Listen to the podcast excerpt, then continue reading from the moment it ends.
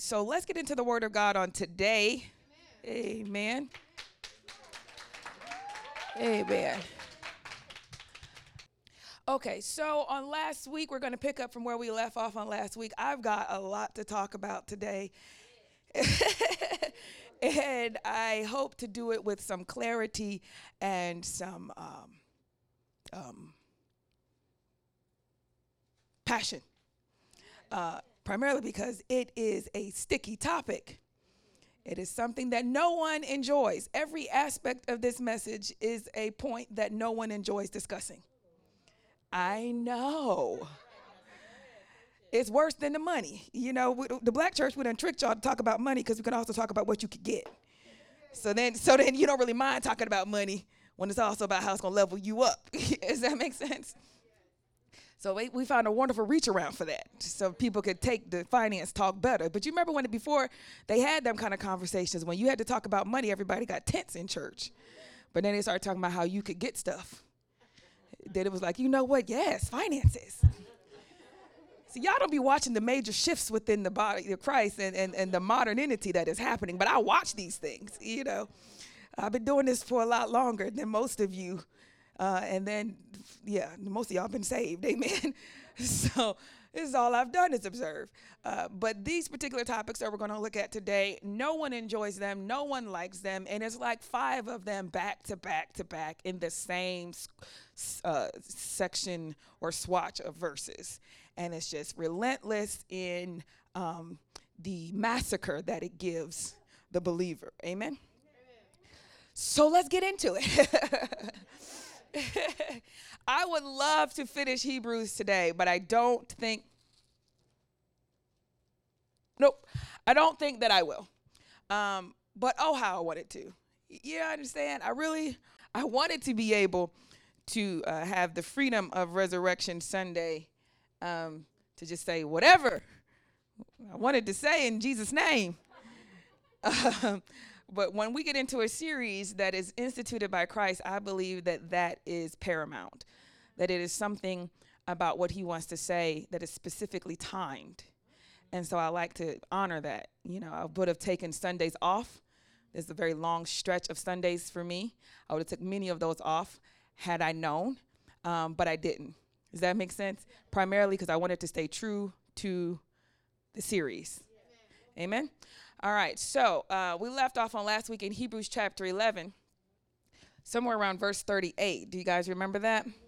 Hebrews 11, verse 38, still discussing, uh, understanding the order of Melchizedek, this priestly order that we are discussing and looking at, understanding how and what, because we're called to be royal priests as New Testament believers. And what does that mean? Are we priests like the Levite, excuse me, uh, we find out that that is not true. We're not called to be Levitical priests. We're not called to be after the order of Aaron. All right. Um, but we are called to be after the order of uh, the priest Melchizedek. All right. Who operated as both priest, prophet, and king. And Christ, who is a priest after that order, is operates in those three offices as well uh, prophet, priest, sacrifice. he offered a sacrifice uh, of his own body. So that fulfilled the priest part. The prophet part, definitely, he is the word of God made flesh. And then he will return as the king, the Messiah himself. So we see all of those offices united under the, um, the, the, the, the, uh, the banner of Christ and um, who he is. Amen. So, in understanding what he was here to do and what he is doing and what he's going to do, then we have to figure out what are we supposed to be doing. And everybody understands prophecy, but nobody wants to talk about priesthood. Priesthood is an area where you have to serve, and you serve God, and then you serve others in assisting them to get to God. Now, I don't know if you know this, but my job involves assisting people to get to God. It's from from unbelieving to believing, from believers to glory. It's, it's, it's, it's a perpetual process of helping people get to God. Amen. And um, uh, so when it comes to serving people in that aspect, I, I, I know a little bit about this. Okay. Um, so a lot of the things that go with what is what we have what we see in scripture has been lived tried and tested does that make sense an understanding of what goes on in these pages becomes very true and clear Amen. So, um, uh, at verse 38 of chapter 11, of Hebrews, it reads, let's let's back up to 37. Nope, nope, let's go all the way up. We we left off at a verse before then, didn't we? Verse we really covered the text of uh, verse 30. By faith the walls of Jericho fell down. They were encircled for seven days. By faith, the harlot Rahab did not perish with those who did not believe when she had received the, spy, uh, the spies with peace and that what more shall I say? For the time would fail to tell of Gideon and Barak and Samson and Jephthah, or Jephthah, also of David and Samuel and the prophets, who uh, through faith sub- subdued kingdoms, worked righteousness, obtained promises, stopped the mouths of lions, quenched the violence of fire, escaped the edge of the sword, out of weakness were made strong, became valiant in battle, turned to flight the armies of the aliens. Stop right there.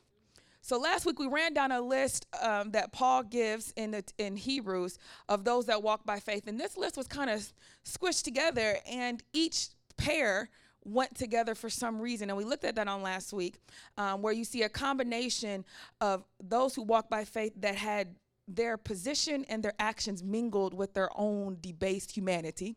And then you had those who walk by faith that were specifically called, directed, and led by God Himself. And it seemed as if the way they handled what God wanted them to do was pretty spotless. It was God centered, God ordained, and it really didn't generate from them. Whereas they were paired beside someone who came before them that really had the same desire, but it came from self. And that's what we looked at on last week. Do you guys remember that? The pattern and the dichotomy between these individuals uh, that were listed uh, Rahab, and then you have Samson and Jephthah, uh, Gideon and Barak, David and Samuel. And these are related in that manner. Um, where ultimately we get to the end and we find that when it comes to King David, the greatest king that ever lived for the children of Israel, um, it was seen how it wasn't so much that people rejected Saul or that God rejected Saul because Saul was also selected by the people. But rather, the need for a king in Saul was the people of God rejecting God himself. And so when they uh, found a king that appeased them, eventually they found that that didn't work. And so then God set a king that was after his own heart.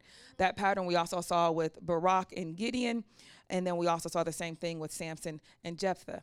All right. Uh, this constant, uh, there's a desire in man uh, for something that is right, something that is good. And the methods that we use to find these right things and to go in that direction is not so good, not so right. And we get stuck in between desiring something that is good and right with the only way that we know how to get it and then to find that the only way we know how to get it is wrong. Y'all don't want to play fair with me today. Hello, somebody. I know, I know what I want, and I know that at the core, what I want is not ungodly. But the only way I know how to get it seems to push me down paths that are not of God. That was last week. I don't know if y'all re- that was that was last week. That was the theme for last week. this sound new. It is not. it's not. it's okay. We'll touch on it again today. But these paths that we're choosing takes us um, in, in a way that we can look at it and go, "This can't be right." But God help me because I don't know what else to do. God help me because I don't know how to fix it. God help me because I can't get rid of it. God help me because I can't stop myself. God, and so all of this, and when God does decide to help you, and He does, it's when He decides according to His timing and His plan. And then we find it has absolutely nothing to do with your request. But rather, the, the revealing of this in your heart prophetically points to what God wants to do. But when he does it, it's not about you. And we get confused about thinking when he does it, it was always about us. That the crying out for God is somehow about our suffering. The crying out is because we identify what he wants to do. Hello, somebody. I identify what God wants to do. And so I cry out, Come, Lord Jesus, come. I see what you want to do. This desire that I have, even though I can't seem to make it pure, I can't seem to get it clean enough or accurate enough, I know it points to who you really are and what you're really about to do. And so the cry collectively of a nation or a generation reveals the people's hearts turning towards what God wants and now rejecting the methods and means that they had used in the process. Y'all, y'all don't, y'all don't want to, y'all don't want to really help me out today. Hello, somebody. Well, y'all be having understandings of scripture, but you really don't be understanding. Y'all be reading it every day, but you be reading it from self rather than reading it from God's perspective. The cry, I'll try to say it again. The cry of the people is not so much a cry about their suffering in as much as it is a cry in revealing the heart and nature of what God wants to do. I'm crying out because I see plainly that this is what you want to do and the people the hearts of the people are then turning and rejecting what methods they've been using to attain this and their hearts turn towards God and say you oh God you oh God you oh God only and in that turning, then we see the David show up. And in that turning, then we see the Gideon show up. And in that turning, then we see the Samson show up. That's what happens in that turning. And most people think the crying is just because you're so pathetic, because you're so hurt, because you're so overwhelmed, because you're so sad. There's plenty of people crying out in hell right now that are not going to go to heaven anytime soon. So the cry is not what motivates God. Hello? I don't, I don't, the cry of your pain is not what motivates him. The children of Israel complained against Pharaoh for years. What motivated God when it was when they were crying was when he was ready to deliver. And now their cries collectively points to what God has always wanted to do. And now their cries are saying, only you can deliver us. We're going to look at that a little bit today. And they still had a hard time. All right. All right. So um, so then the list goes on with, with Jephthah and Samson and David and Samuel. And it says, who through faith, they all, these people uh, and the prophets who through faith subdued kingdoms. All right.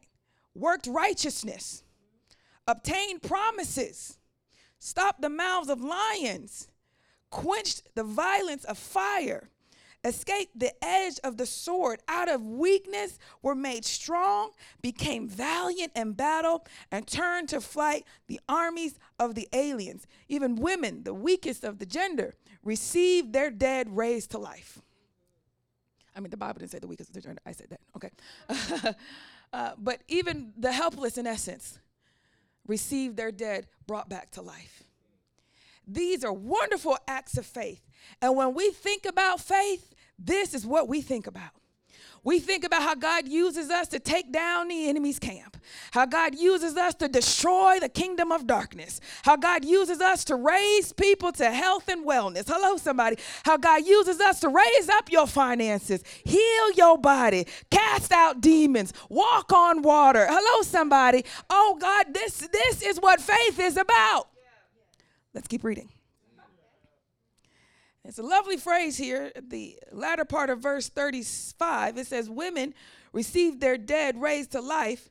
Then it says, Others were tortured. What? Not accepting deliverance. Who? That they might obtain a better resurrection. Still others had trial of mockings and scourgings, yes, and of chains and imprisonment. They were stoned, they were sawn in, saw, uh, sawn in two were tempted, were slain with the sword. They were tempted, they were slain with the sword. They were tempted, they were slain with the sword. Hello, somebody. They were tempted. One, can you see this? Because that's relevant to you. And two, they were slain with the sword. The other woman got their dead back raised to life. The other people escaped. No, no, these people died, tortured. Hello, somebody. Slain with the sword. They wandered in sheepskins and goatskins, being destitute, afflicted, tormented, of whom the world was not worthy. They wandered in deserts and mountains, in dens and caves of the earth. All these verse 39 says, having obtained a good testimony through faith, did not receive the promise. Stop, stop right there. There was a whole list of people that escaped the sword, that were healed, that had power and prowess in defending God, had the glory and honor of such wonderful accomplishments, had the glory of God seen in such a positive manner. And then there's this list. This is the same list of those who walk by faith. This is still listing those who live by faith. Y'all don't want to be nice today. Y'all don't want to help me preach. You don't want to see truth. And hello, somebody, it's very clear when it comes to God, your success and your suffering are both acts of faith. Y'all, he can get glory in two ways. He can get glory in the positive outcome, and he can get glory in how you positively stayed with him in your suffering. You only see God getting the glory when he sends you your spouse. But you don't see God getting the glory when he kept you in your singleness. Y'all don't want to play fair today. Oh, it ain't no glory in me not getting married. It ain't no glory in nobody picking me. It ain't no glory in uh, it ain't no glory if I don't get a chance to have sex. It ain't no glory if I don't get a chance to have children. You are missing out on what God defines as glory. And just like the married person got to say, "I thank God that I found a spouse," you got to say, "I thank God that He kept me." And when that is not felt, then it becomes obvious that this marriage thing has nothing to do with the will of God for your life and everything to do with your desires. That's why you can't move but in ways of flesh and in soul and if I even attempt to tell you, why don't you think about a mate spiritually? Maybe God can miraculously bring someone to you. Miraculously? Shouldn't I do something about it? Shouldn't I? And I just stop fussing with you. I just say, well, just go ahead and handle it however you want to handle it. Because I tell you, you can go one or two ways. You could go out here looking like a, like a prostitute on the corner. Hey, are you for me? Hey, are you for me? Hey, are you for me? Are you for me? Are you for me? Or you could be back here in the cut. If you for me, then you're going to have to find me. If you for me, you're going to have to seek me out. Hello, somebody, but you see no glory in the ladder. You see no glory in that. But the world has convinced you that there's more glory in taking your destiny and your life into your own hands. And so when it keeps leading to things that are unhealthy for your soul, you are dumbfounded as to why.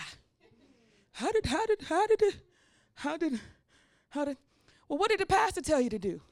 I mean, she said I should do it like this, but then since she said what it was up to me, so this is what I decided to do when she said it was up to me. See, when I say it out loud, it sounds foolish, doesn't it? What did the woman of God tell you to do? Hello? See, if, if you was barren and you came and said, Oh, I can't have no children, and you came to the house of God, and the man of God or the woman of God said, What you need to do is go do such and such, such and such, and you have been crying out, you would have went home and did such and such and such and such. But when you say, Oh, Pastor, I'm so upset because I ain't got no boyfriend, and I'm so upset because I ain't got no girlfriend, and you don't really say that because you know you sound stupid, but you start saying talking about how your life ain't really where it's supposed to be, and how you ain't really accomplished the things that you thought you would have accomplished by now. And all that really says is, Pastor, I just feel bad that I ain't been picked by nobody. So I humor you as if you said something of value. Like, oh, I understand. No flawed individual picked you as another flawed individual to serve for the rest of your life. Oh, shucks. so when the woman of God tells you what, you, what she thinks you should do, and the voice of God in her heart and in her mind. How you personally, individually, directly, and specifically should handle this matter. You then say, But you said it was up to me? Yeah, I'm going to choose not to do it that way. And you can't understand why you got Ishmaels popping up everywhere stuff, stuff you got to deal with for years on end. Hello, somebody, where you just ready to just kick the whole child out. All right, God said, I can't handle it that way. Come on back. I'm just going to have to live with this. Where your heart is torn for a son that God is not going to give the promise to. And you can see that this decision is going to do nothing but bring division in the household of faith for years to come. But oh, we, it was just we just want to be friends. It was just so light and easy. Was it light and easy? Was it? And when the man of God or woman of God told you how to handle it, you didn't want to listen. You said, Well, you said I could choose. Yep, and this is what you came up with. The idea that you chose wrongly is an indictment against you. Not some new call to your freedom and liberties. I'm gonna prove it to you. Hello, somebody. Uh-huh. So for some reason we don't. For some, I told y'all every part, every part of this message is gonna hurt. Okay, just just know I got to get through this. It's all going to hurt, okay? But I have a specific time frame that the Lord is leading me on to finish this particular Hebrews, okay? And since we've been on this rant, and, and, and nothing's nothing is pleasurable about this. Primarily because the spirit that has been released in my church, you don't want to let go of consistently and permanently.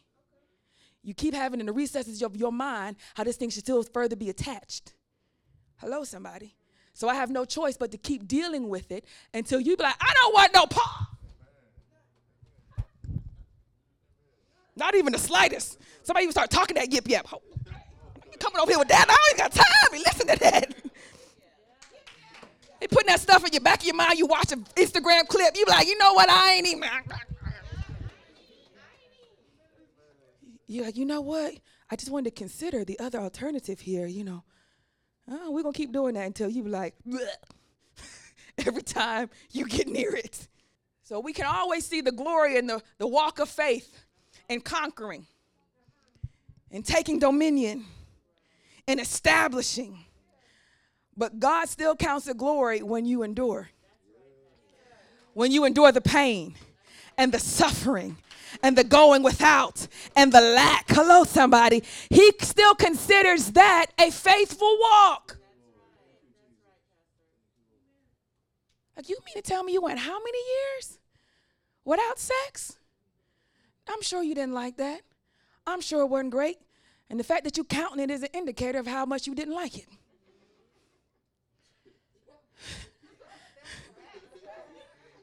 I've been doing this for such and such, such and such. I've been faithful to God for such and such, such and such. Everybody else seems to get paired up, and I'm looking for such and such, such and such.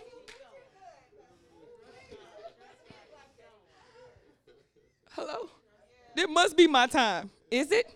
What makes you say that? If it was your time, then they'd be here. Hello? If it was your time, they'd be here. If, mean, that's if that's the kind of marriage you want. So I gotta put, I gotta, I gotta put something on this because y'all keep forgetting. You want a divinely inspired marriage. You want a marriage that has been ordained, but don't nobody want, don't nobody want the the the the the, the Barak blessing. They want the Gideon. Don't nobody want the Jephthah blessing. They want the Samson. Hello, somebody. Don't nobody want the Saul. They want the David. But you don't want to move like the Davids, and you don't want to move like the Gideons, and you don't want to move like the Sam. You want some miraculous wife, but you want to be earthly in how you attain her. With no faith. The woman of God said, This is what this, this is your course. What is it that you want from the Father? This is your line. Walk it. Do I really have to walk that line? You ain't got to do nothing. But if you get some flim flam outcome, don't come crying to me, although you will. And I have to put you in marital counseling and try to keep this flim flam marriage afloat for the kids.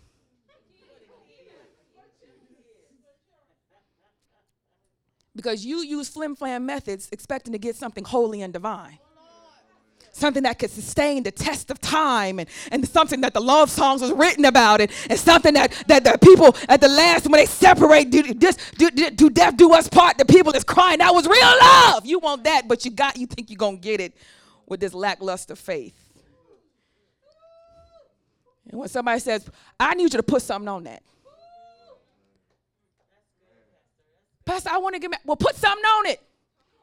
I am. I'm on the dating app. That ain't put, you got to seed after seed, seed after seed. Every seed produces after its own kind. If you want God to send you something, then you better start looking to God. If you want the internet to send you something, then look to the internet. If you want the streets to send you something, then look to the streets. But every seed produces after its own kind with your silly self.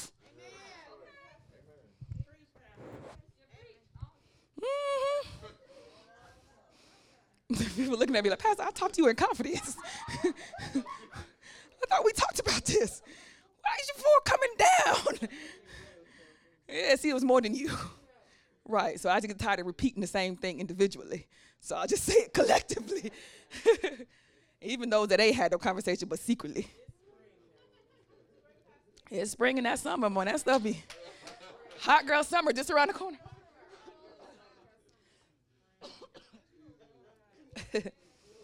Amen.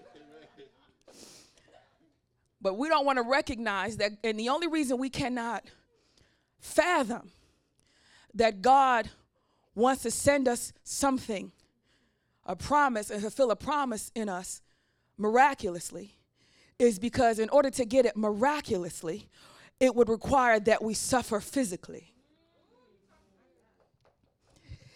And so we start reasoning how we don't have to go through none of that. Hello, somebody. And we start, come on, now, gonna be honest. Then you start having to settle in what you really wanted God to do. Hello, somebody. Maybe I don't really want that like I thought. Maybe that it really ain't for me. Uh, maybe I just need to go about getting it this way. Maybe, maybe that's just sufficient. Hello, somebody. Nah, nah, nah, fam. Keep that same energy. Keep that same energy. Just because it get hard don't mean you change. It just further reveals that your whole method and what you got going on was flim flam from the beginning. But if you want it divinely, when I started this church, I said, I'm only starting this church if you, oh God, are with me. And at any given point, you are not with this endeavor. I am out. Point blank, period. When it comes to marriage, I'm 50 50. I think it's great. I think it's wonderful to have somebody in your side, on your corner, and you got your back, and blah, blah, blah, blah, blah, blah, blah, blah, blah. But I also know that people are human. And the only thing I really need is a perfect God that's got my back, a perfectly faithful God. Hello, somebody. A perfectly providing God, a perfectly protecting God, an ever present God. When it really comes down, what I'm seeking for in the marriage is what I want perfectly from God. What I want to experience this ability to take all of my affections and, and put them in physical form. I have that with the Father. That's why I serve in the church of God. Because I can take all this love that I feel and affection, which is what women want to do, and manifest it physically. But you only know one way. With your flesh. And then when your marriage gets all wicky wacky and, and things in the flesh don't be working, you be like, well, what else do we have? You're supposed to have been a lot. You were supposed to have a lot more besides that. I wonder why you don't. Because you never learn how to serve God and that affection and that love and that passion to be physically manifested on earth through you in something that was not sexual. Nor was it ever satisfying enough. I'm preaching better, y'all acting today. It didn't satisfy you enough. Well, should it satisfy your evil appetite? It reveals that you have an appetite that is not conducive with Christianity. It does not mean that you're supposed to further fill it. You don't want to be naked, you want to be further clothed. Just getting down to more debauchery this is really what's in me as long as I'm earnest about what I really want, transparent about what I really want. Mm, you transparent and naked.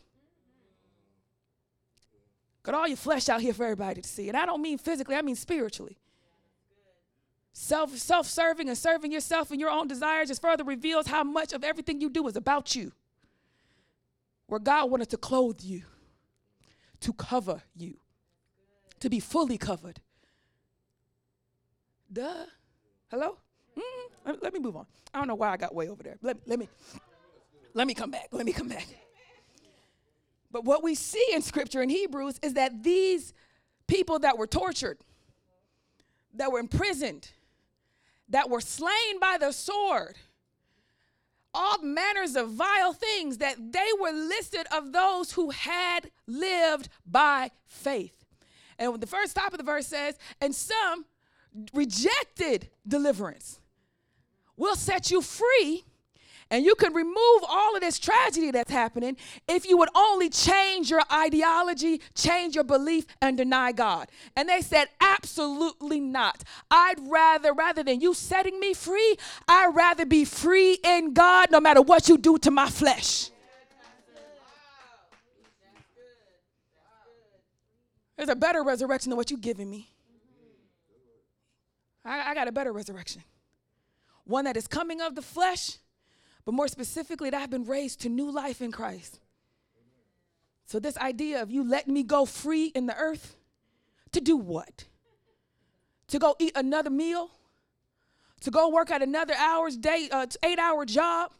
Knowing full well that I have displeased God. You're setting me free if I denounce Christ for what? That I could live another day knowing that I denounce God, knowing that I did not serve Him, knowing that I let Him down. That ain't no freedom in that. You are setting me free to my own demise. I want a better resurrection. I don't care what you do to this body, but you need to know for Christ I live and for Christ I die. Freedom I have with him goes with me everywhere I am. Me disobeying him ain't no nothing more. You ain't doing nothing but setting a, a dead man out here walking. And some of you participate in things that are disobedient to the Father, trying to prop yourself up like you clean. What I really love is how you try to convince me. I mean, think you think I can't tell that you still dabbling in that? You think I can't see? And if I'm mere man and I can see it, can you imagine what God is looking at that's on the inside of you? How you trying to perpetrate like you ain't doing that no more, and the whole time that thing is running on the inside of you, you ain't doing nothing but hurting yourself. Thinking you're fooling somebody, you fooling the wrong one. You fooling the one that was designed to help you. Stop fooling, period. You arguing with the wrong one. Hello? Mm-hmm. I ain't got no heaven and hell to put you in, but I can definitely help lead you out of producing fakeness. That's what it is. It's fake. You allow yourself to believe your best intentions when needed, knowing full well that there is darkness that creeps below the surface. And rather than coming to the forefront and be like, Pastor, look at this. Look at this. I know what you're going to say, but look at this. Well, you know I'm going to say it. This is horrible. What are you doing with this? But I know a God that can heal, restore, and forgive. So then we start the journey of that. Now you got a process of receiving that forgiveness and then walking therein. But you can't receive the forgiveness of God, then start walking back in your old ways, picking it up anytime you want to because you're lonely, because you got a little horny, because it seemed like that person didn't want to be your friend no more. Now you're picking up your old ways.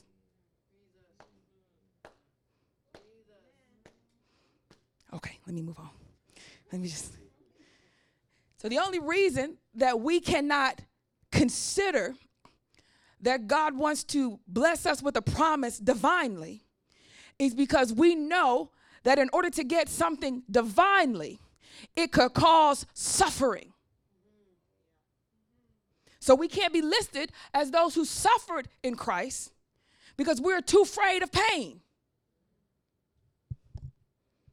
Hello? I know pain is pain is something else. It is it is something else.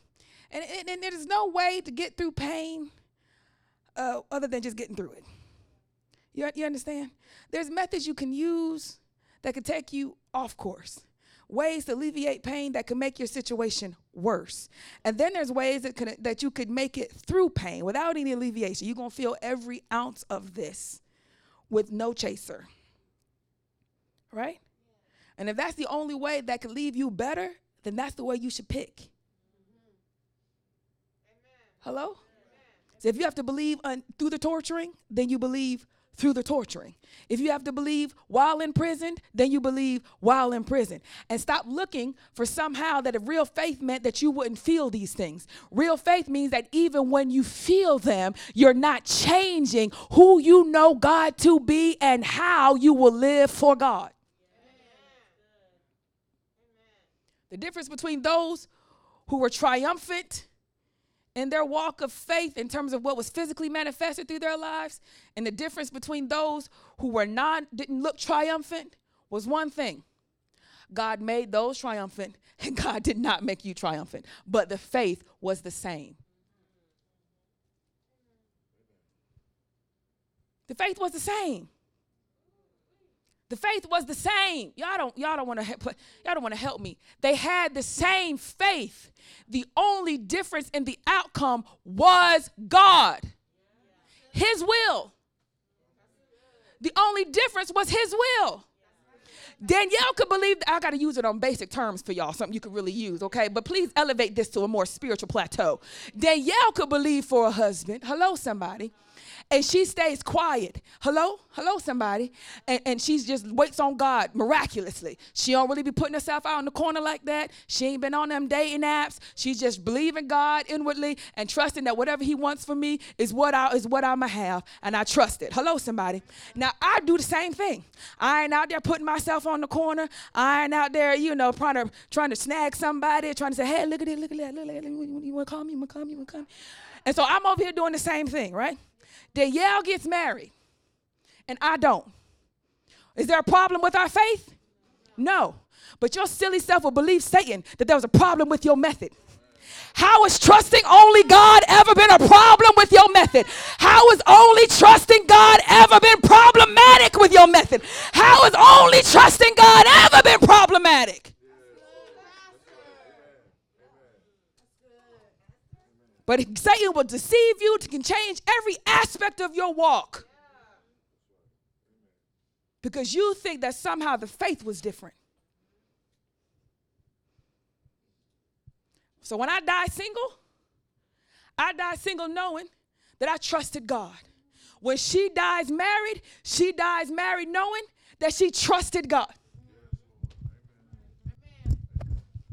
If I never get sent a spouse. It had nothing to do with my faith that God could not send me a spouse. And I'm not changing how I preach. I'm not changing how I live. I'm not changing how I pray. I ain't changing none of that. I ain't got to put no jeans on a wall. I ain't got to have no vision board. I ain't got to, it's, if it's for me, it's for me, and I will die trusting God.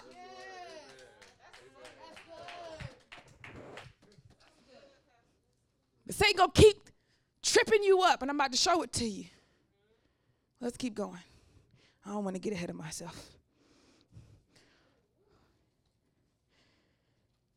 It says, all these having obtained a good testimony through faith. All who? Those who were victorious in their life, earthly life, and those who were seen to have got the bad or the short end of the stick.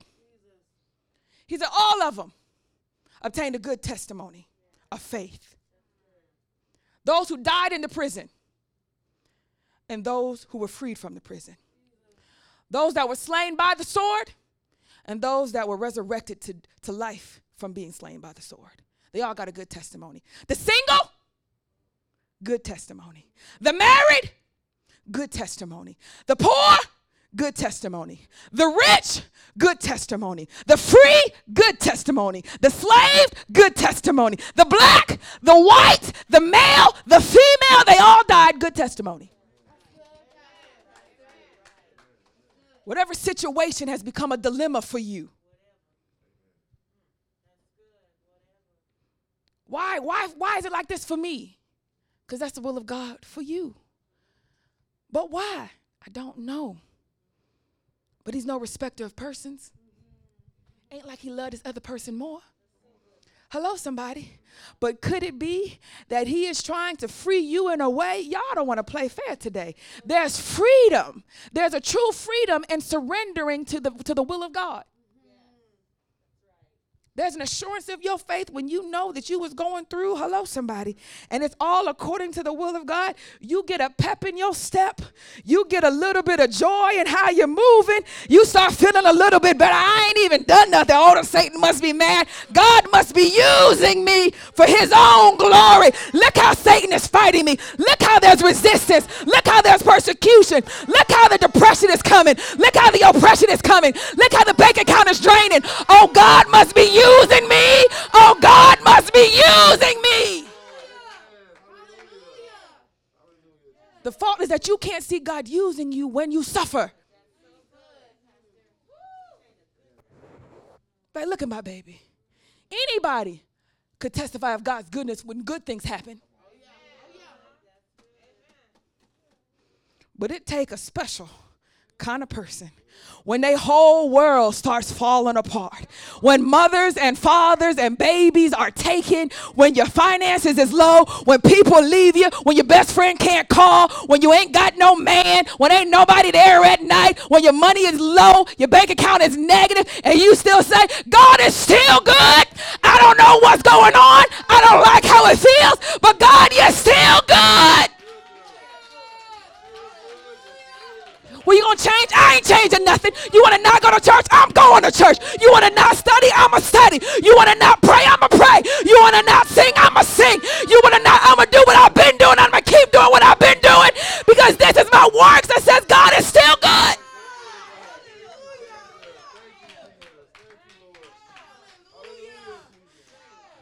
On Friday, I was supposed to have a closing to my house. And I kept saying, it don't look good, it don't look good. And I said, you never know, maybe at the midnight hour, God might turn it around. And people have tested, Pastor, we ain't never seen God not work on your behalf. People started encouraging me, Pastor, God always blesses you. Baby, the Lord always blesses you. I ain't never seen you not have favor with God. I was like, you know what? That's true. But I don't know about this one. Did I do something wrong? Did I plan this wrong? Did I misstep somewhere? And I sat there on that Friday morning when I realized it wasn't going down, and I called the CPA, and she was like, Yeah, this is. She gave me even more news about how more bleak my situation is. And I sat in my chair and I just said, I can't believe this. It's happening. And it just felt so bad for something that I barely wanted that I had to be drug into with nothing but pain and sacrifice at the worst time of my life. Hello, somebody. I had to do extra work for something I didn't even know what it was or if I really wanted it. But I just trusted that God knew what I should be doing. It was my trust in God that got me to this point. And now it's my trust in God that is sitting here without a house. And I sat there feeling all kinds of ways. It was quiet in my house as I like it. I don't want no song to stir up nothing. I want to sit here and evaluate it. I cried a little bit. I said, God, I don't understand why you're taking me this path. I don't get it. And then my phone rang, and it was some member that had another problem. Unbeknownst to them, they crying because something didn't work out in their lives. And I'm just thinking, you have no idea what it means when stuff don't work out. Come on, somebody. You talk about how you had a problem with with an ink pen. Okay, okay. My ink pen leaked.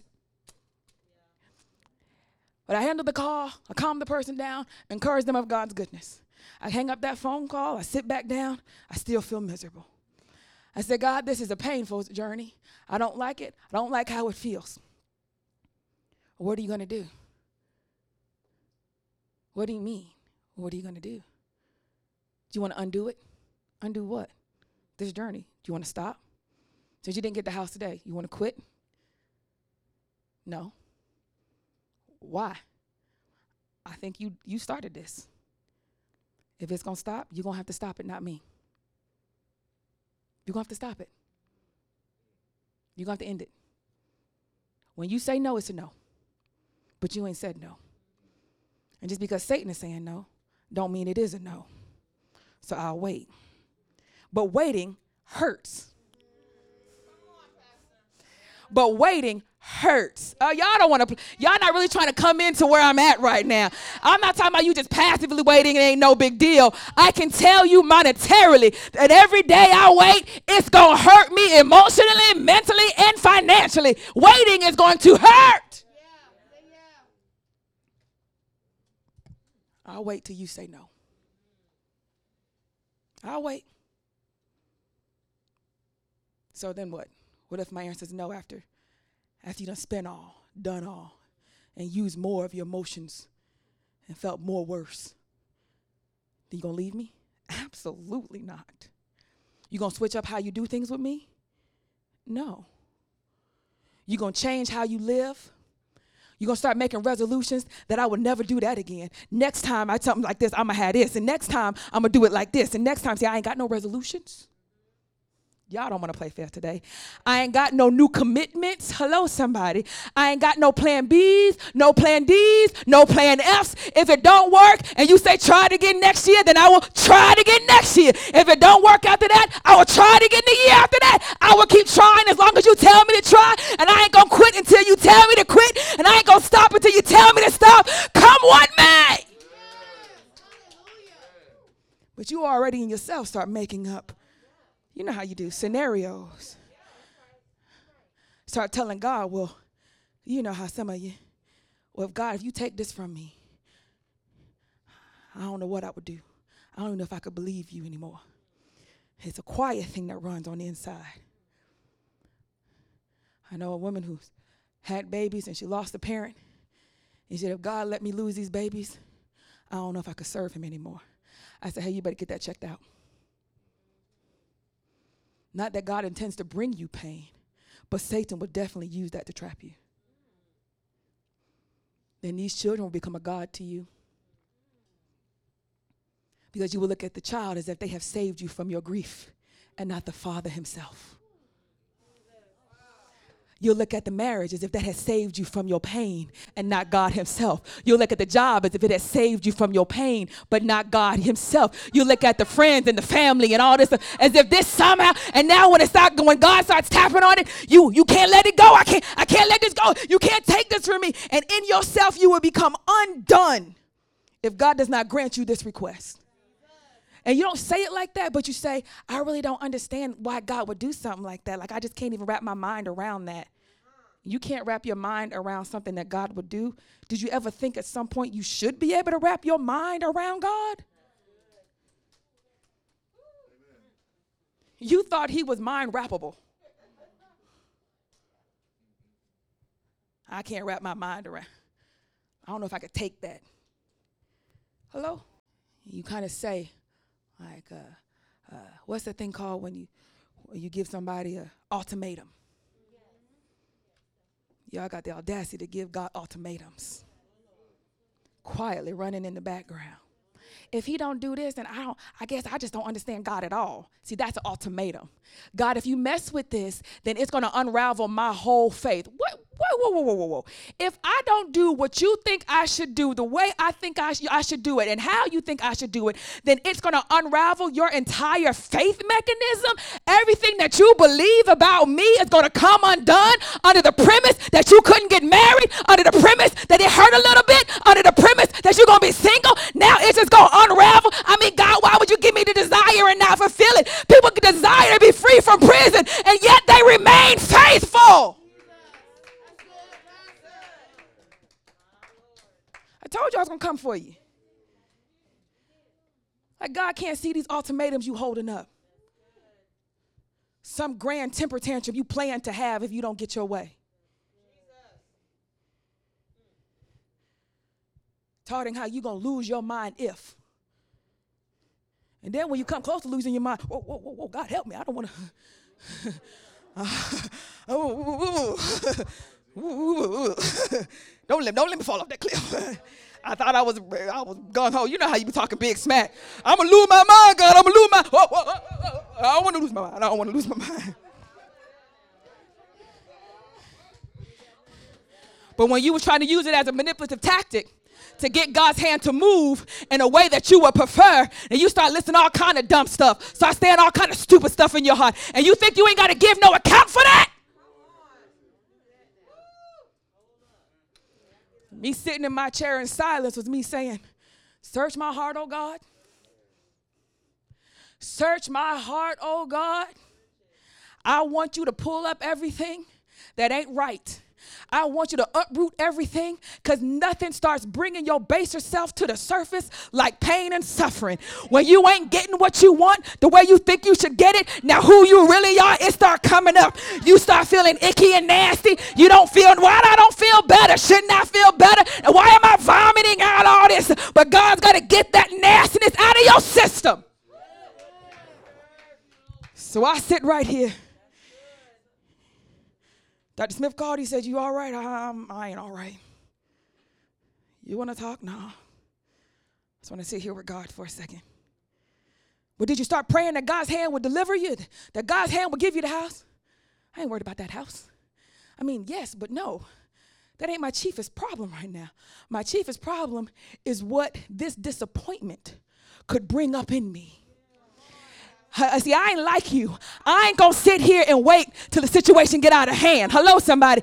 I'ma sit right here when I start to feel disappointed on day one. And I wanna see, oh God, you start showing me what's gonna come out of me when I'm disappointed. And then I want it to come out and I wanna surrender it to you. Well, do you wanna quit? No. Well, do you wanna back up? No. Well, will you change how you love me? No. Will you change how you trust me in the future? No. Will you still pursue me? Yes. Will you still come after me? Yes. Will you still trust me? Yes. Will you still obey me? Yes. Will you still surrender? Yes. I want it all. This disappointment was brought to reveal the ickiness that's in me. And if it's in there, get it out, oh God. I don't want this in here. Ain't about the house. Why are you dealing with Satan and using me to deal with Satan's forces in the lives of believers. Also, oh God, use this to clean me up. Come on, somebody. Also, oh God, use this to reaffirm my love for you. Use this to make me more loyal. Use this to make me more faithful. Use me to make me more tenacious. Use this to make me more zealous. Use it to make me more wise. Use it to make me passionate. Get this out of me. When it was all said and done, I still ain't closed. Hello, somebody. And I said, Well, God, I don't what you what should I do? You just want me to stay like, this? You tell me what you want me to do. No matter how much pain, you ain't gotta spare me. Just tell me. I want to do it. Even if it brings me more pain. Just, just wait. He said nothing. I was like, all right, well, you said nothing, so it means you want me to wait. As a person in prison, staying in prison. That's a person tortured, staying tortured. That's a person sick, staying sick. That's a person unwell, staying unwell. Hello, somebody. When you start thinking about people that suffer, I Sister Hyacinth that has had surgery after surgery, different ones that go through time after time after time, and you go, What is going on? Why ain't God delivering? You don't seem to recognize that God is getting the glory out of how they will still serve God, how they will still trust God. You trust God even when He ain't moving. I trust Him even when He ain't moving. You trust Him even though you're in pain. I trust Him even though he, I'm in pain. Well, what if He don't move it? He ain't got to move it for me to trust him. We only know trusting God to get an outcome. These people died knowing their outcome wasn't going to be given to them, and they still trusted God.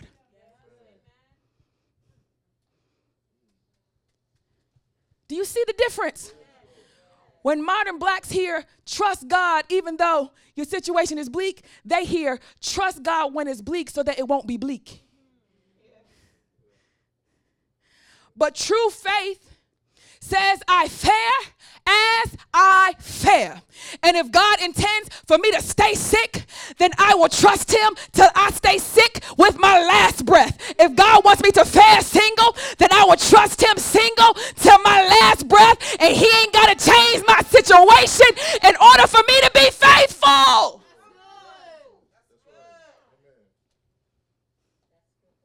You ain't got to change my situation for me to be faithful. I want this part of me that only knows how to be faithful when you give me what I want. I want it out of me. Because that thing, it does something. Let me show you what it does. Come on. Let me let me show you. Let me show you. Let me show you. Let me show you. He's all of these having obtained a good testimony through faith, did not receive the promise. God having provided something better for us. God. What? That they should not be made perfect apart from us. What? What? So, you, so, so Paul, you trying to tell us first that all these people, the people that conquered kingdoms and the people that were that subdued kingdoms and the people that were subdued by kingdoms, people that that that rendered miracles and miraculous events and people that suffered to death, tortured, persecuted, imprisoned, to the, that was their fate. That was the will of God for their lives. Pain and suffering. And that them being faithful is a good testimony. And then these who didn't have to go through that, but were somehow raised from the dead, somehow, somehow released, somehow conquered new kingdoms, somehow took the enemy, that they were also faithful and received a good testament. Uh huh. And then, and then these people, you didn't give them the promise so that they would not, what is this phrase? Be made perfect apart from us. That these people died, tortured, believing with those who were not tortured, believing for one thing because he could have rescued them in their torture. He could have saved them with the law of Moses. You understand what I'm saying? He could have saved them at that point. He could, but he didn't. Why? Because I wanted to make sure that when I count up all of my righteous, it included you.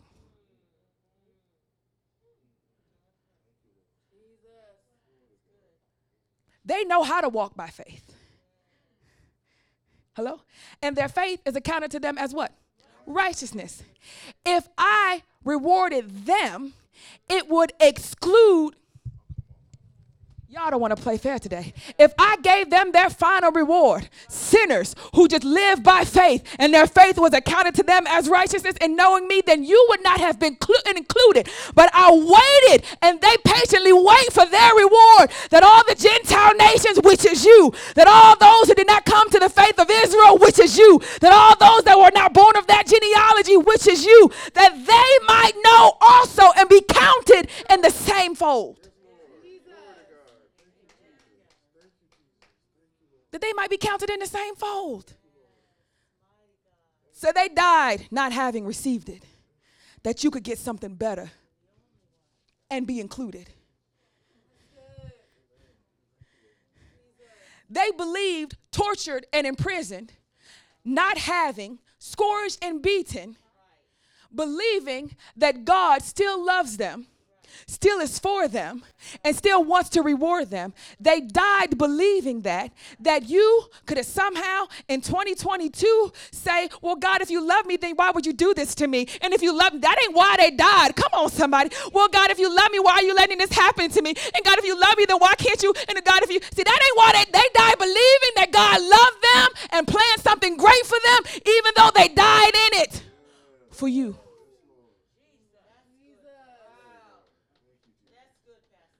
For you. Y'all gonna have to endure this because I got folk coming that you ain't seen yet. I got something I'm doing that's going to bring other nations to me. Come on, y'all don't, not just the nation of Israel, but I am working something, a sign that people have never seen before. That when they look upon him upon a tree, they will say, What must I do to be saved? That they will see God, the Old Testament God, in that one act, everybody will see that is God. And they ain't got to ask nobody to teach them who God is. They're going to see it right there. And this is going to bring people that wasn't raised in the law with you to be counted among you. So I can't give you a promise right now. I'm still working on gaining some other people. So now that you and I are them, people died, tortured, beaten, imprisoned, not receiving their promise so that God could count us in that number. Then we get in the number and we want to leave God, church, and everything else if we don't get our way.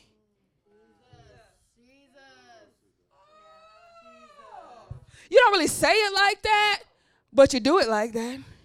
You shut down. You get cold. You build up a wall. You sit here, but you really ain't here. And sometimes you don't even come here.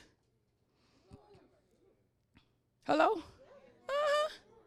Because you ain't getting your way because God ain't moving the way He wants you want Him to move. And because you can't understand it, then you start undoing all the good that you used to do. Oh, come on, somebody. Because you don't understand what He's doing, now you don't even want to do what you know to do that is right. Because you don't understand how He's moving, now you want you don't want to persevere. And because you don't understand, now you it ain't that you don't understand, you disagree. It's very clear. He don't want that for you right now. It ain't hard.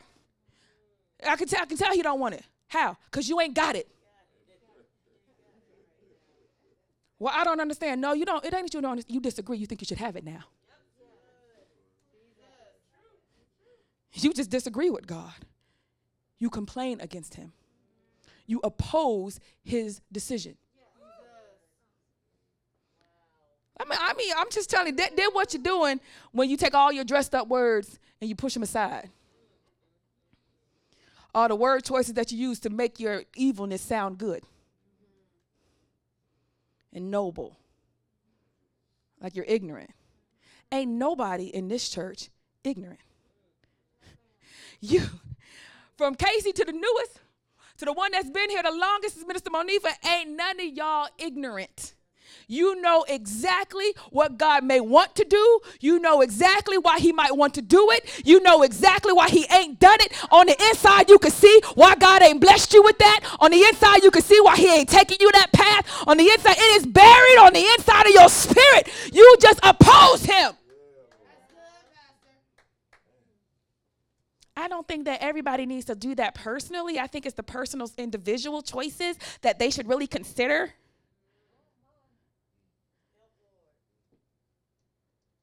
So, as for me, I think this is the best method for me. Because in this method, I could see how this could be accomplished rather than you not having a method at all and God only accomplishing what He wants to accomplish in your life. I mean, this, is really what it's boiling down to. Will you accept what He does? Or will you try to attain it for yourself? Come on, answer me, Eve. Will you accept that He didn't want you to have that knowledge? That he didn't want you to be like him in that way. Can you accept that? Can you accept it? No, you don't think you should have to accept it? Somebody told you that there's another way, and so you're going to try that way because God gave you free choice? Death. Death. Spiritual death. Spiritual death. It's the whole system all over again. Hello?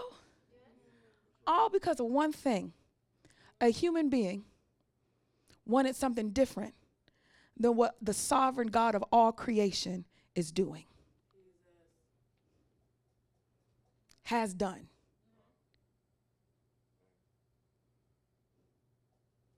That's the whole shebang. But when am I supposed to take my matters into my own hands? When are you supposed to? My question to you is why do you want to? Has you ever thought that? Write it in your book. When am I supposed to take matters into my own hands? Then write down this question Why do I want to? Let's evaluate while you try to figure out with your wise worldly self when you're supposed to take matters into your own hands. Now, let me show you from a believer in faith I can't imagine why I want to put anything in my hands. When I serve the perfect God who created heaven and earth, not only is he perfect, but he's all powerful, he's all sovereign, he's all knowing, he's all capable, he is everything. Why would I I would always want it to be in his hands? It seemed to me if you believed that God is who he says that he is, then you would want all of everything you do to be put in his hands over yours.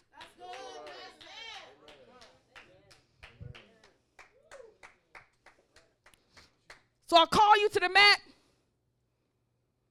You don't believe. Because it seems foolish or just outright rebellious and evil, that the perfect being can't have it in his hands, that the imperfect being should have it in theirs.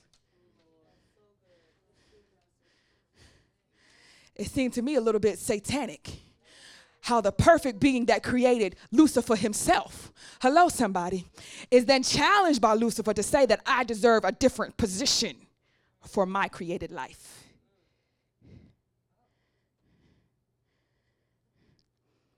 Does that help to answer your question? Don't get all spiritual on me because I'm going to come for you even harder than this. You better say amen. amen. Why does it have to be in your hands? And why should you want it? I'm challenging the heart matter. If God is who he says he is, then why do you want it? And you're trying to figure out what when do I have my independence? And now you want to ask a question about independently, should I be independent? And I go, why do you not want to be dependent on God? There's no yes or no to this. There's no 10 step program. It's real simple. Why? Lord, can you do something with this? What should I eat? What should I wear? Where should I go? What should I do next about the house? What should I do next about this? What should I do next about that? And it's not that he tells me specifically what to do, because as I sat there and asked, What should I do next? my phone rung. And someone called me with a reference for a tax attorney.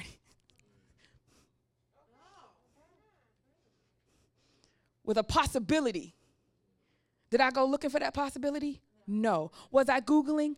No. Did I go to the ask Google and Jeeves and, and my other God if what is possible? Did I take the surveys and the personality test assessments? Did I look at my horoscope? Did I begin to go on the Facebook dating app and start asking these people? Did I start making connections and networks? Did I start trying to put myself out there and market myself? No, I just sat there and asked God, what should I do next? And then He did it. He did the next thing. And at the end of the day, that's exactly what I like. Thank you. That's why I love you. I love you because you're not a control freak, but you should be. You should be. You should just take all of this from all of us because you're that good. So you ain't got to be a control freak with me. You can just have it. take it. What you need me to do? Yeah, yeah, yeah, I'll do it. Tell me. Tell me what you want me to do. All right, I'll do that. what you want me to do? Nothing? Want me to sit here? All right, I'll do that. You let me know when you ready, when you, you want me to be a part of this. Part of what? My life. you let me know when you want me to be a part of my own life. and he's so loving, he said, I'll call you up when the stuff starts getting good. Say less. Say less. Say less. Hello? I'm, come on and give God some glory in this house.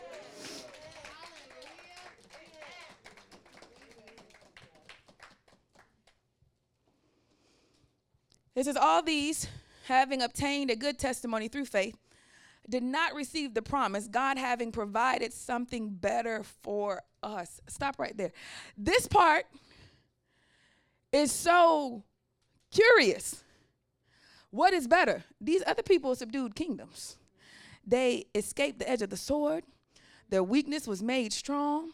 They became valiant in battle. Now, these people after them, these people that didn't accept deliverance but was attained, uh, uh, had trials and mockings and scourgings, you know, their situation don't look that good. Um, but the both of them between the two, they got they got some good stuff. They got a good testimony. And he says that I have something better for you. You provided something better. What could be better than a good testimony? What could be better than subduing kingdoms, escaping the edge of the sword? What could be better than remaining faithful unto death? I, it seemed like that. The blessings and the faithfulness, like the latter part got good insides. The first half, they got good outsides. Like they doing good stuff. And the latter part, they got good stuff happening on the inside. I can't imagine what's better than that. That that that, team, that seemed about, about good. Let's read on. Maybe, maybe Paul begins to explain what the better is. in verse uh, 1 of chapter 12 of Hebrews.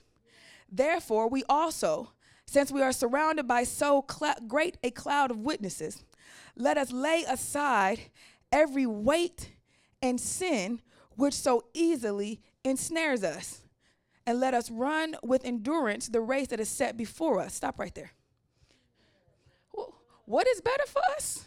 Is this the better thing? Well, first of all, we can say that this verse, hermeneutically, is connected to the previous verses because of the word therefore.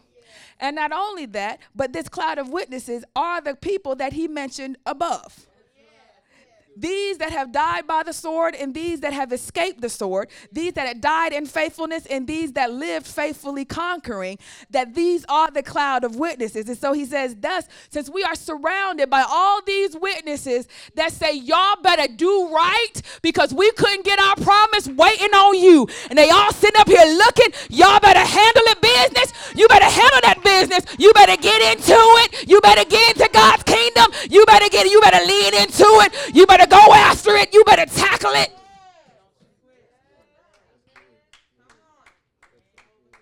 He's giving imagery of, of, of, of, of, of the Colosseum. Witnesses, crowds, standing in pews, all around a stadium watching the games go out. Y'all better run! Y'all better run! Y'all better run! Y'all better run, saints! Run, saints! Y'all better fight! Y'all better fight! Y'all better fight! Y'all better fight. Y'all better fight. Y'all better fight. Everybody rooting for their team. Hello? well, you better run that race. You better fight it. And they said there's a cloud of witnesses bearing witness to that, watching us. That we can have something better. What is the better? What? Subduing kingdoms? Y'all did that. Yeah, but we ain't. All right, enduring torture? Y'all did that. Yeah, but we ain't. See, there's a yeah, but we ain't. Look how y'all don't want to play. We up here waiting. We all been waiting for this thing that God has prepared for you. We all been waiting on the day that He would do this thing. We knew it was gonna come, and now it is there on earth. We are all waiting. But y'all did all it. Yeah, but we ain't be. We wasn't able to do. But we weren't able to do that. We, we weren't able to do that. See, some of y'all lost because you don't know what the that is. Come on and stand to your feet and give God some glory. You ain't that theologically deep. I got to hand walk you to everything. Quit looking at me deep and start giving God glory. Take your mask down. Let me see your face. There you go.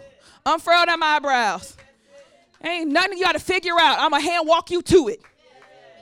Try to get there before me. See, I just stopped your whole try to figure out. Yeah, sit on down. Be led. Be led. Be led. Trying to get in front of me as if you're going to get this by your own. You ain't come up with this message. It wasn't nothing in you that brought it here. It's the Father. You got to be led to the next point. You feeling some sort of way? Good. I told you it's going to be painful in the beginning. You better have some temperance. Control your emotions for you get swallowed up by the Satan. He is roaring like a lion. I came battle ready today. You came in here trying to play. I told you off the top, everything I'm about to say is going to hurt. So if you start feeling some sort of way, you don't know why. Didn't I tell you that's what you was going to feel? So when I tell you up front, what difference do it make? You don't even know what to do with it. So I'm to tell you what you do with it.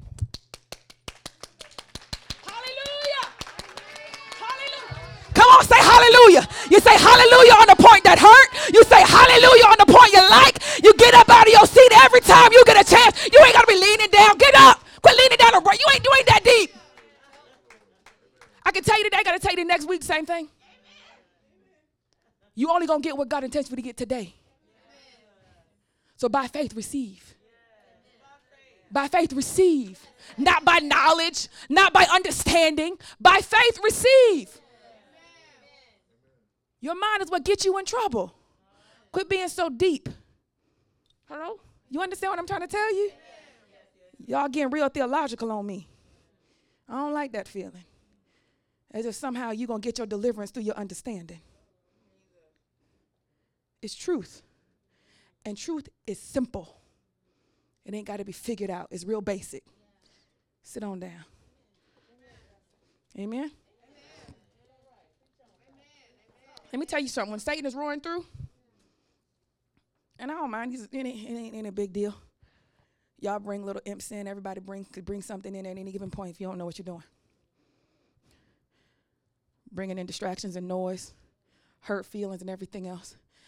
And, and, and, and the reason they get to stay is because I preach a word that makes you feel uncomfortable, even brings you to pain.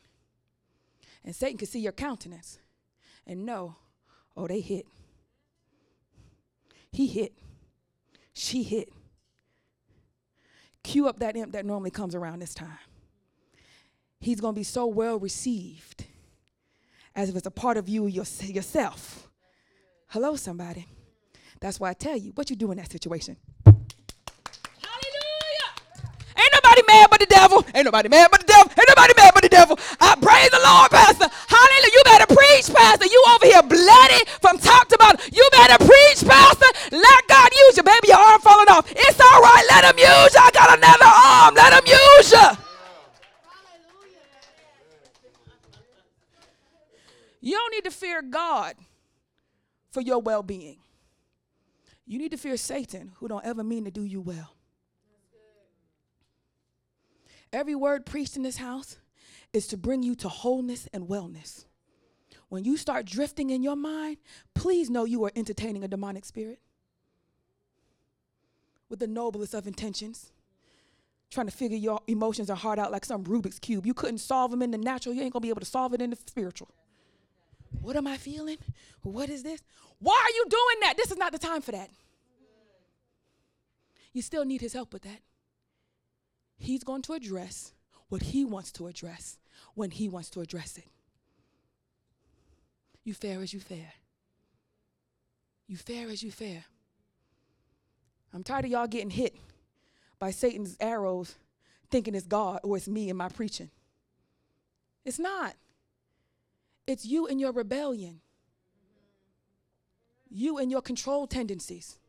You and your need for independence that you could sit in the presence of God. I had the presence of God last week, whatever week that you liked me, whatever week you needed me, that you could sit in the presence of God and do something different than what He's doing. In this house, God rules. If you are not in the flow, Satan has trapped you. Do you understand that? And I can't keep coming to get you. You make my services too long. Start learning how to get away from him. Get Thank you, Jesus. Thank, thank you, Lord. Thank you. Hallelujah. You should be popping up. Hallelujah. I don't even know what I was feeling, but glory be to God. I ain't going to stand in that. Like, I just feel so, oh, oh, hallelujah. You better preach. No, what's Satan doing but uh you ain't gonna be using me. Use some of these other stupid people. It ain't gonna be me. Get them tied up in the house of God. It ain't gonna be me. And if everybody rejected him, if you stand, he flees. You ain't even got to do much. Just say, uh uh-uh. uh. That's why people say, you better preach. That's why they might run up, start shouting. It ain't just because something was deep in their mind. Oh, oh, that hit me. That hit me somewhere. I don't even know where it hit me, but hallelujah. Woo. It brought up something. Thank you, Jesus. Woo, it brought up something.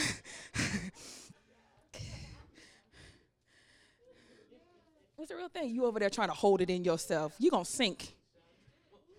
You're going to drown. Do you hear? I'm trying to help you. I sat in this seat before where Satan wanted to keep pulling me off focus and pulling me off task in the presence of God because of something I was dealing, dealing with or dealt with. And he would use what God is trying to speak truth in to make me feel ashamed, confused, bitter, angry, and offended. So I'm like, oh, uh, uh, uh, I'm, uh, number one, then my God, who is talking to me. Ain't nobody even talking to you, Satan. Excuse me, this is, uh, this is my God who is talking to me. Do you, do you understand? Ain't this what this is about?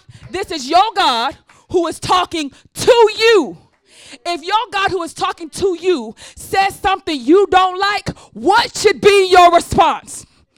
If your God who is talking to you says something that you don't want to hear, says something that you don't like, what should be your response? When he says something you like, what should be your response? When he says something you don't like, what should be your response?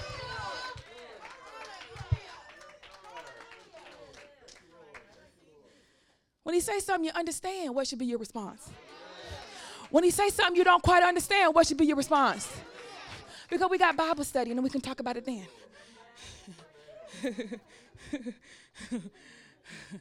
but oh, Pastor, you just said something. I don't even know what that was, but hallelujah. Mental note. Asked about this on Wednesday. It was something in that. There was something in that. Put, put a pin on that. There was something in that. That's when you don't understand what he said. But your, response, your response is still hallelujah. Amen. Thank you, Jesus. Thank you, Lord. Because your God decided to talk to you today. He used somebody who don't know what you was going through this week. He used somebody that don't know the thoughts you've been having. He used somebody that don't know what you've been feeling really. And he gave her a word that is specifically for you. And you're going to come in here and act like this ain't your God trying to talk to you. You better get behind me, Satan.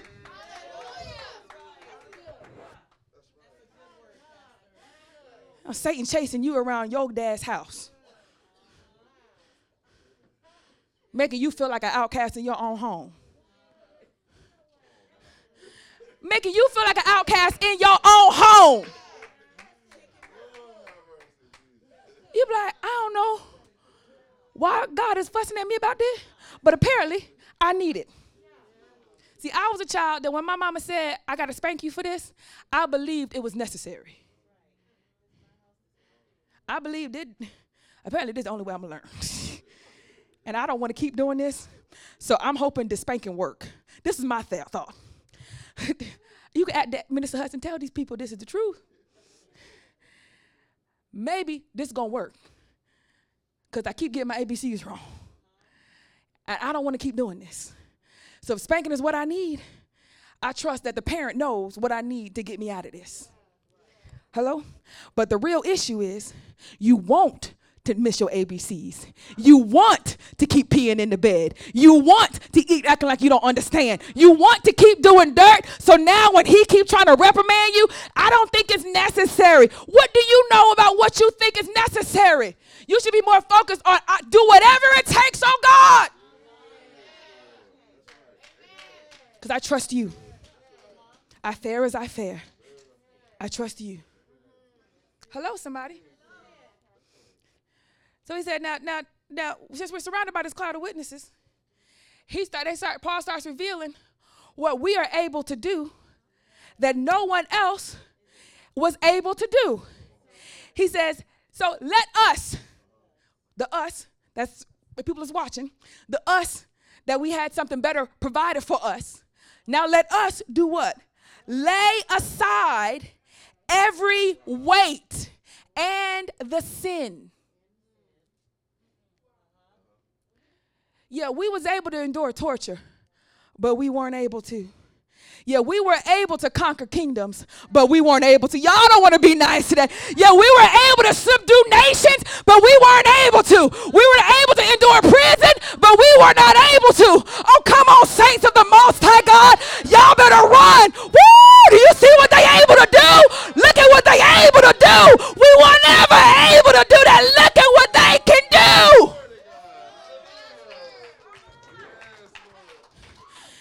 Difference between you running the race and Jackie Jordan Kersee running the race. We were never able to do that. Between you slam dunking and Michael Jordan slam we whoa, we were oh dog, dog, man, whoa, oh, did you see that?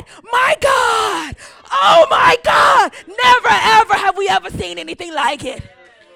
They the goat, they the goat, they the goat.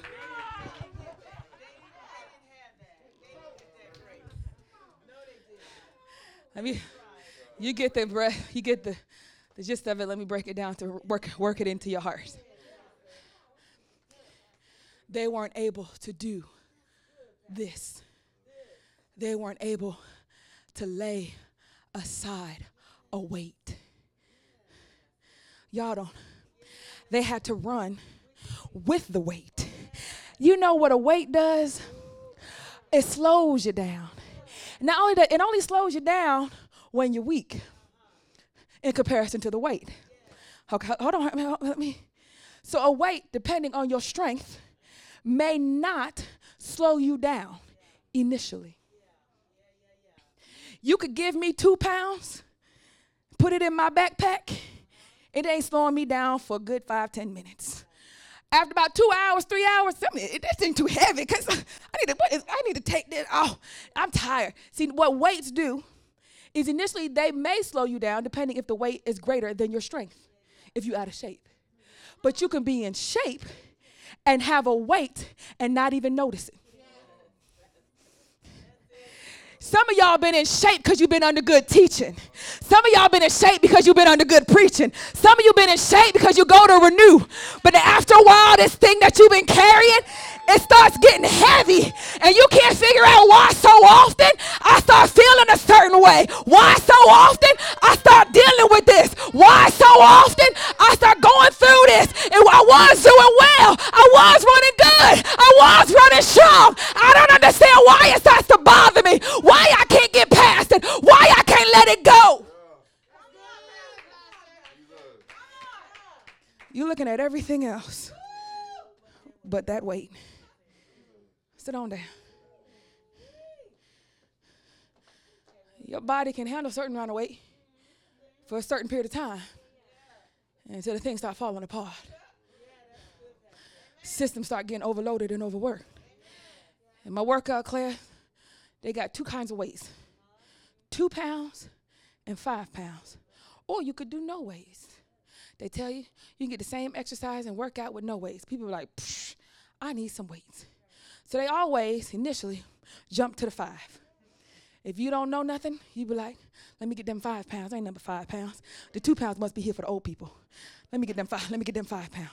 Jewel did that came in with her athletic self, picked up them five pounds, did these for about 20 minutes and was like, now her form all off. We doing it this way. She can't do it that way because she got so much weight.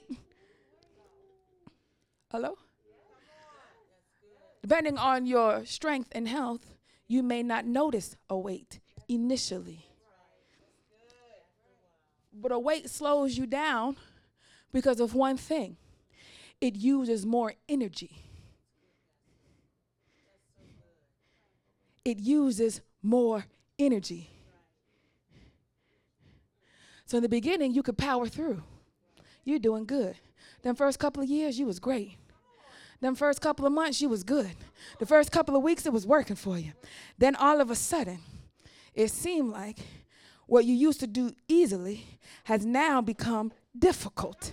When you used to be able to do it simply, now the easiest of tasks you keep forgetting. Now you can't remember. Now you don't understand. Now you don't under, you don't get it. Now the simplest things you were able to do now are not so simple and easy.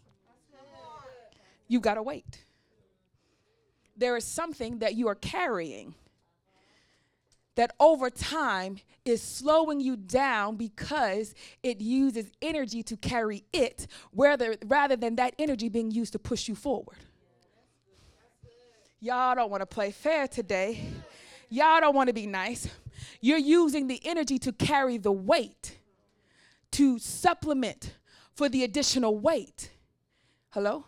Rather than if you had no weight, that supplemental energy could be used toward your forward momentum. Huh? E equals MC squared. Hello, somebody. Hello?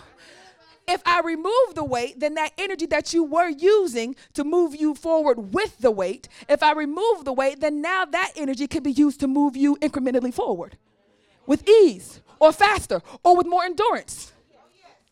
Cause y'all don't want to play fair today. The reason you keep not enduring, the reason you can't handle the pain, the reason you can't handle the problem, the reason you can't step up to the line, the reason you keep faltering and wavering, the reason you keep sliding and slipping is because you won't let go of a weight that is using most of your energy to carry it rather than move you forward.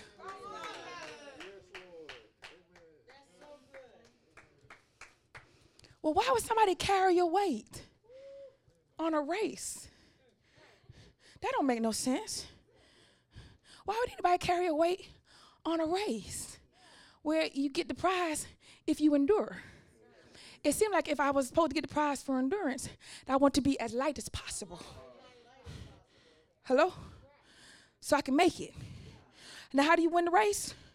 You, you endure to the end. You make it to the end, you win. Is it to make it to the end first? Nope. You got to make it to the end. Make it to the end last, you still win. You still win. You got to make it to the end. The only way you don't win this race is if you don't make it. This already lets you know this must be a hard race. if anybody that make it win, they got to be real hard. If anybody make it to the end win, this must be gosh darn hard. That might be impossible. You mean anybody who get to the top get to plant the flag? Anybody get to it? How many flags up there? Two. Whoa! this lets you know if everybody gets a prize for making it to the end, then this race cannot be easy. But I think some people get confused about what determines your winning. Cause the only way I'ma put a y'all give me give me somebody who got give me that backpack right there. Y'all don't want to play fair today. Sit it down right here. See, y'all don't understand. See, if I'm running a race, if I'm running a race, and we all lined up, and the rules say anybody that makes it to the end win. Not first to the top to the end win. Anybody and everybody that make it to the end win. Anybody that make it to the end win. Anybody make it to the end. That's it. That's it. Make it to that end goal. Is it going to be some stuff up there that's going to be challenging? Yes, absolutely. Absolutely. To be some mountains to climb, some valleys to cross. It's to be a lot of stuff that's to go down. You can even take your time, but you need to make it to the end. If you take your time and quit, then be careful because you might take your time and then you just you fall asleep and then you, you, you, you quit, you know, by default. Okay, but but ultimately you want to always be moving towards it. Just just keep moving forward. Just don't stop. Make it to the end, and you win. The only reason anybody would decide to pick up a heavy bag on a race that you got to run just to get to the end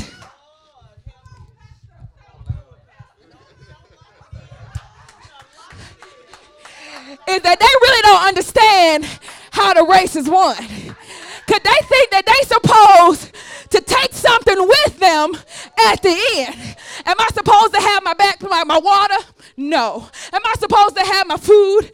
No. Am I supposed to have this? No. Am I supposed to have my wife? No. Am I supposed to have a husband? No. Am I supposed to have a million dollars? No. Somebody don't understand something.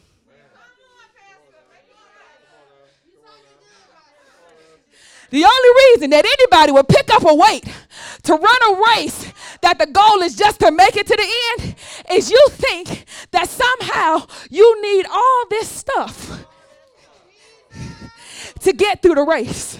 And you think that I need this backpack with all my supplies, and I ain't gonna be able to make it if I ain't married, and I ain't gonna be able to make it if I don't have no kids, and I ain't gonna be able to make it if I ain't got no band-aids, and I ain't gonna be able to make it if I ain't got no water, and I ain't gonna be able to make it.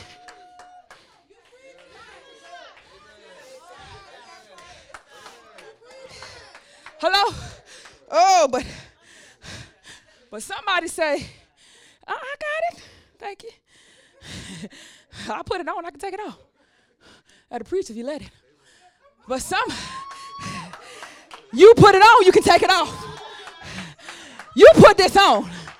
You put this on. Ain't nobody put this kind of standard on you but you. Ain't nobody put these goals on you but you. Ain't no you put this on you. I need to be fine. I need to be wealthy. I need good credit. You put all this on you, and now you can't figure out why you're failing, why you're falling, why you're out of breath, why you're tired. Even running like a Christian, running like a secular person. Can't figure out why you don't look like the believers that's running. Because the believers, they say, oh, we got to make it to the end. Yeah, I'm good. Uh, I'm good. What we got to do? You got to make it to the end. To the end. To the end. All we got to do is keep moving. Keep moving. Okay? All right.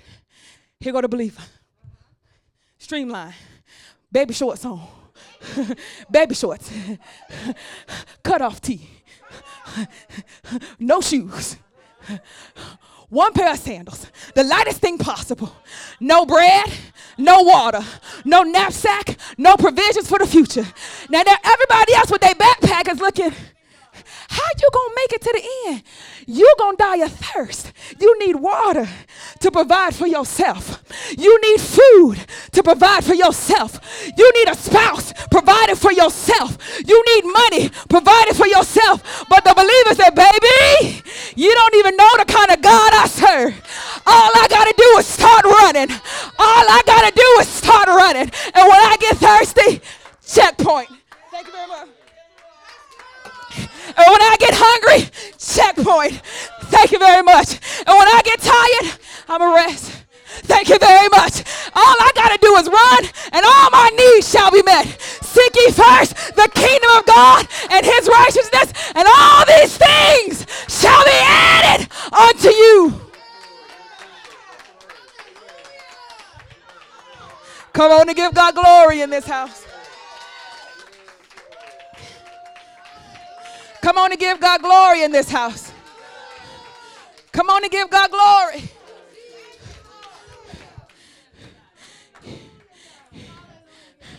You the one that decided these things have to be part of your life. Rather than trusting that when he said you needed that in your life, you'll have it. And if he said you don't need it, ain't your goal to finish the race? Hello, somebody. Could it be that he knew that that's going to make you too heavy right now? You don't need to be right married right now, Pastor. That's to weigh you down right now. You don't need no kids right now. It's to weigh you down. You don't need this right now. But no, no, no. I do need it. I'm hungry. Um, my, my feet hurt. I'm tired.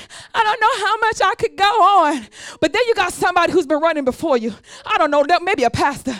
And they be looking like, come on, keep moving. Can I stop it? Because, nah. Don't stop.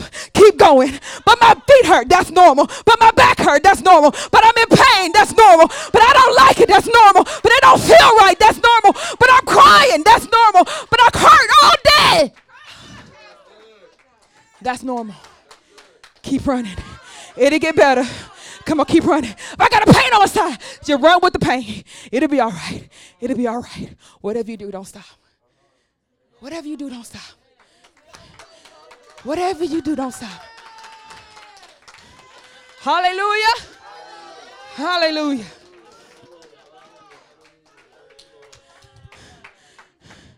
Now he know. The only reason you decide to take this weight is because you feel it's your responsibility to provide for your own needs. You think a desire is a necessity? You confuse the two. So, because you need this, you justify picking up a weight. Hello? Because you're smart enough to not pick up nothing stupid. I don't need this TV, okay? Leave that here. I, I don't need the radio. I'm gonna leave that here. See, you ain't dumb, huh? So Satan gets you to pick up the weight because he makes you think that you have to provide something for yourself. You have to take your life into your own hands at some point. And I go, why? Why? If he lets you just be light and free and you could just run. Hello, he got your body all toned up and your muscles all ready to go and you just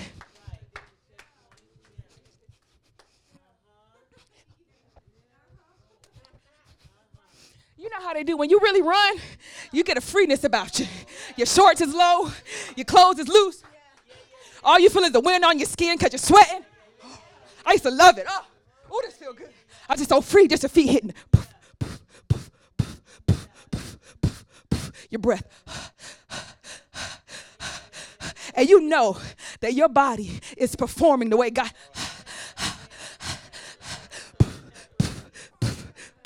Muscles glistening. Yeah, that's what I'm talking about. Yeah, you already know. You already know. Meanwhile, Willie Lump Lump back here.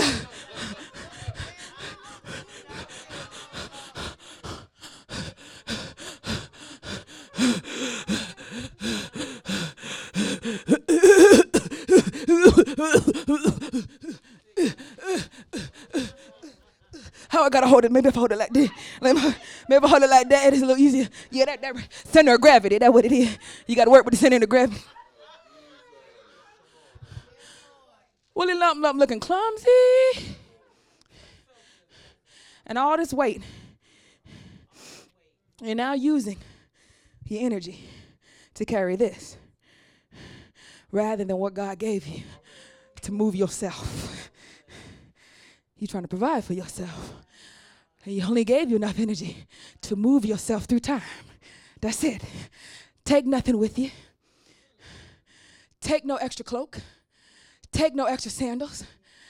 Come on, make disciples of the nations. Take nothing else with you. Don't be weighed down by this that you might endure. Because how you gonna make disciples with your weighed down self? And now we get down here and the thing is so heavy. Sit down for a second. The other day, when I went to my house uh, viewing, and uh, it was the sign off, the house is finished being built.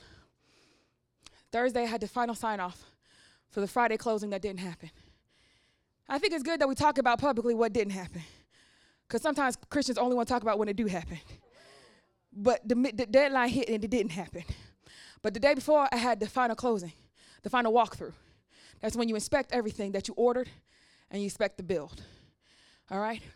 My first walkthrough, where we had to sign off and everything, I cried. I cried for hours amongst a room of strangers, primarily because I was by myself.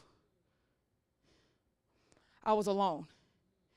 They had cakes and snacks out for the family and the friends and the builders and the sales associates. For the first half of the meeting, I was alone, by myself, and I never felt so lonely. I said it'd be different if I was a single mom with kids or a single dad. I'm doing this for my babies. Yep, did this. This is for me. Yay. And over the week, I began to recognize how much I carry by myself. I live by myself. I work by myself. I built a house by myself. I raised a church by myself. I support a church, you know, like lead it by myself. No offense. I mean, you guys offer things. Thank you. May the Lord bless you. Don't want you to think, but, but you know, from my standpoint. All right. By myself. And at the end of the day, I said, whose stupid idea was it to start your life off and do everything by yourself? Now, look, I got in a relationship, but since we can't have sex, I'm still single by myself. Bought a house on my own. I was like, dog, this is a dumb idea. Why did I go out here on this race and did not take nothing with. Y'all don't want to play fair today. What possessed me to get out on this race? I should have took a husband and some kids. I should have had a baby out of wedlock. I should have went ahead and got my money situated. I should y'all don't act like y'all don't ever really been there. When you start looking about how you could have done things differently, I should have planned it differently. Why am I out here by myself? And then I realized, oh, I decided to lay down every weight so I could run a little bit more easy. I can run a bit more free. I can run a little, I can endure this race. So I took nothing with me. I was sent with no regard of how I would return, but I knew I would return home to the Father. and I took nothing with me. Men say, quit the church and I'll marry you. I take nothing with me. If you can't go with me right here, then you ain't going. But I'm not picking up this in order to run this race. Uh-uh. I did it on my own, me and him me and God. Who was with me all this time? The Lord when I got thirsty. The Lord when I got hungry. The Lord when I got lonely. The Lord when I got overwhelmed. The Lord when I lost my mama. The Lord has been with me. Y'all was nice and all, but you weren't enough. You don't even understand the marathon. Hello, somebody. You so far back, you don't even know what's coming. That's what I'm trying to tell you. Lighten your load. Lighten your load. You looking at me like I'm trying to stop you from dating. I don't care nothing about that. What I care about is you making it to the end of this race, and you better lighten your load if you know what's good for you. The way I look at your soul, you're fat. You're out of shape.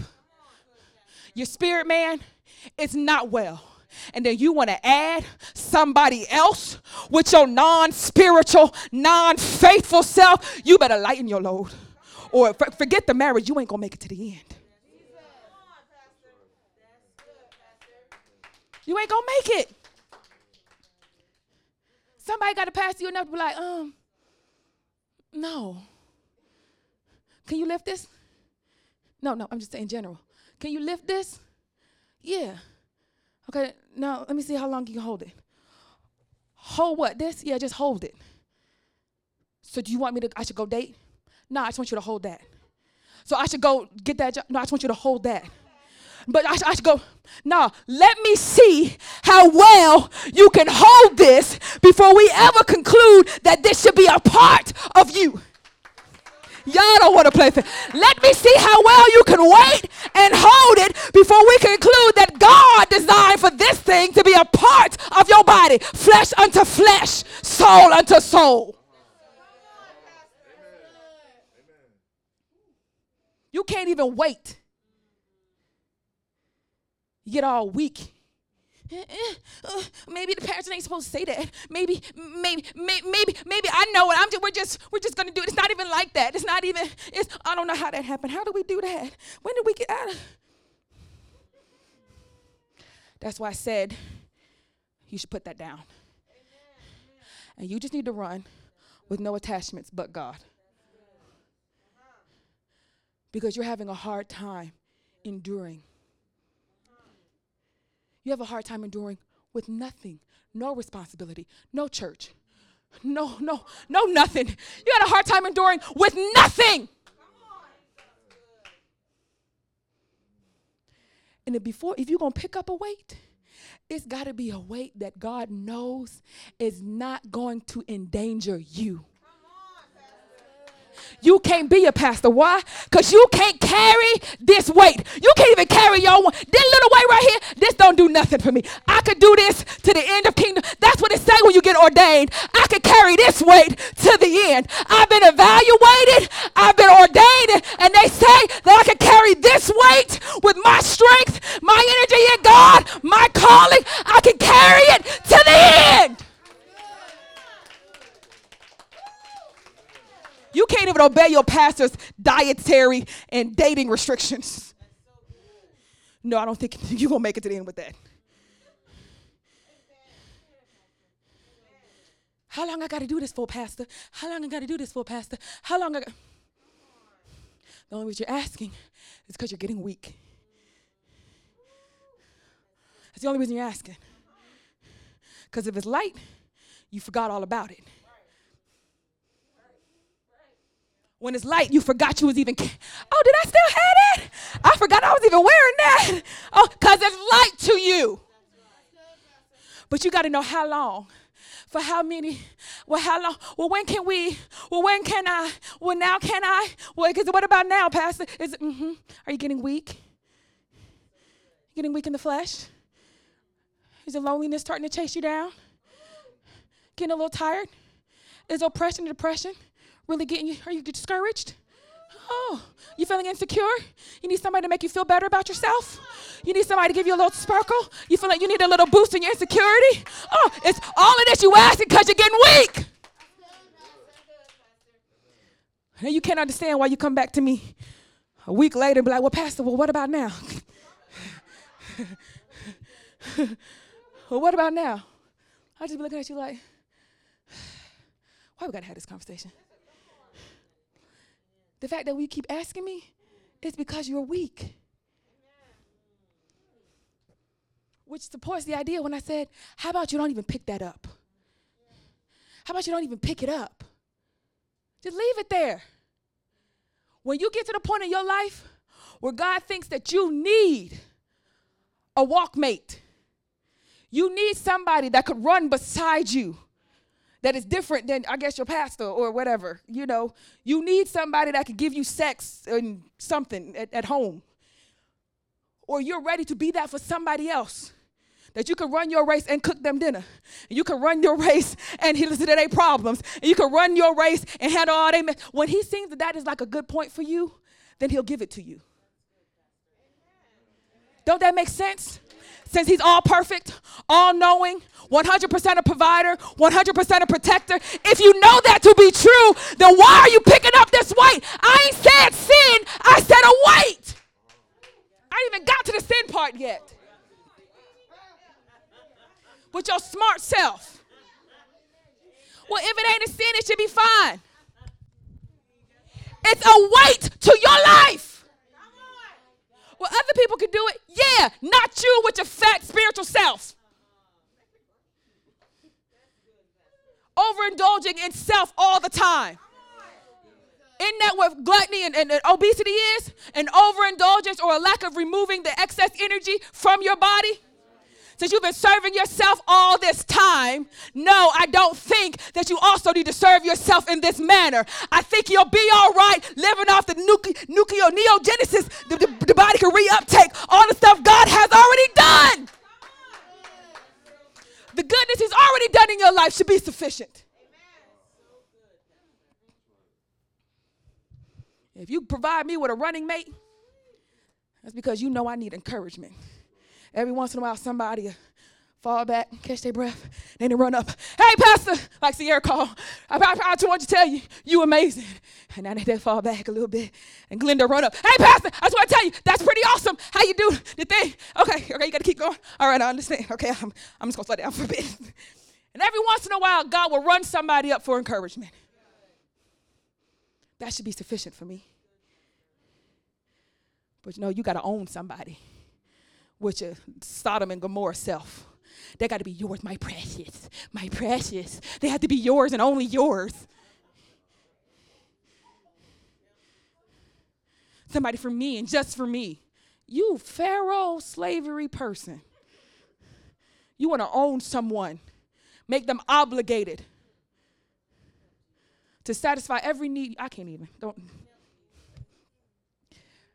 Because you can get them to co conspire to you having your way physically and everything that you want. Because God wanted to be Him, but you're trying to get somebody that could co conspire with you to satisfy your earthly needs, whatever they could be money, attention, sex. This other person say, Yeah, I, I, I, I agree that you should have it. You should have it now. So you and them agree? Yeah, we both agree th- that we should have this now. Does God agree? Huh? Does God agree that you both should have that now? When you say God agree, I mean, we ain't doing no sin, but is it a weight?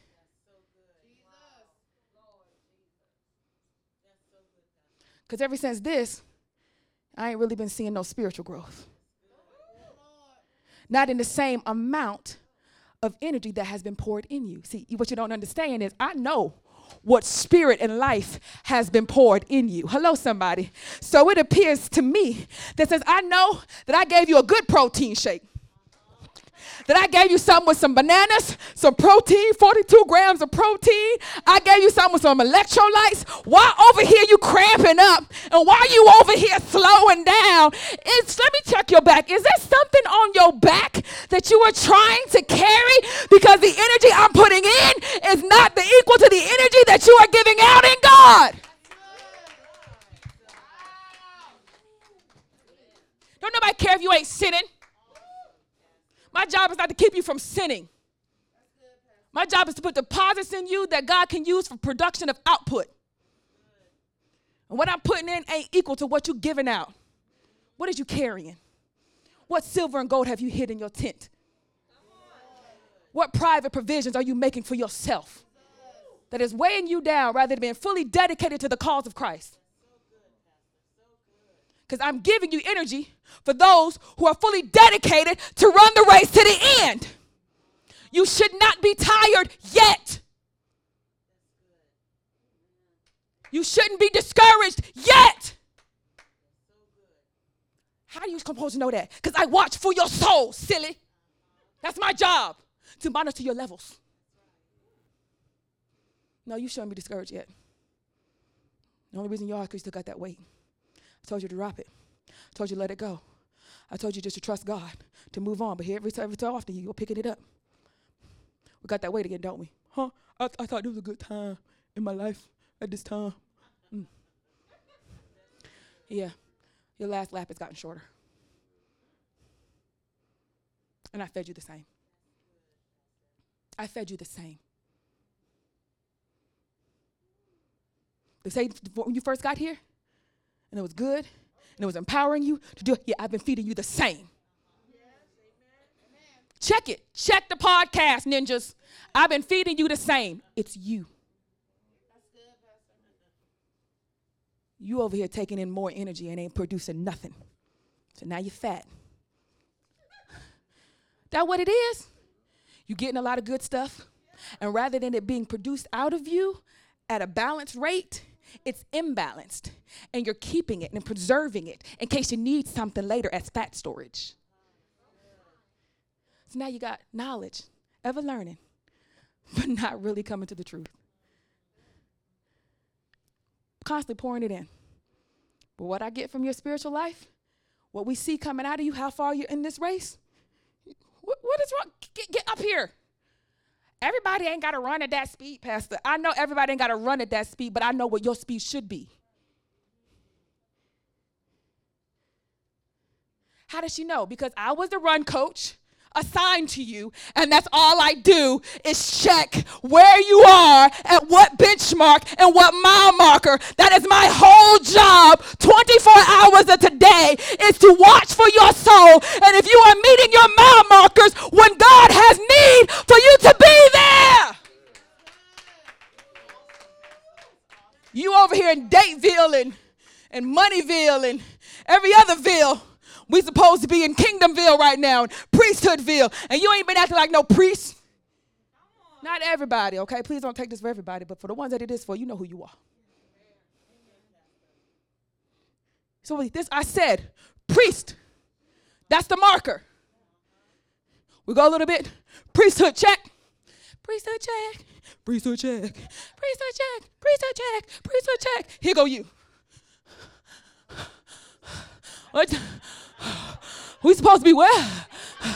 Oh, you over here screwing around in Seychelles. Oh, oh, okay. We supposed to be where? Oh, you over here with your job. Oh, oh, okay. You supposed to be where? Marker, marker, call your time. Call your time.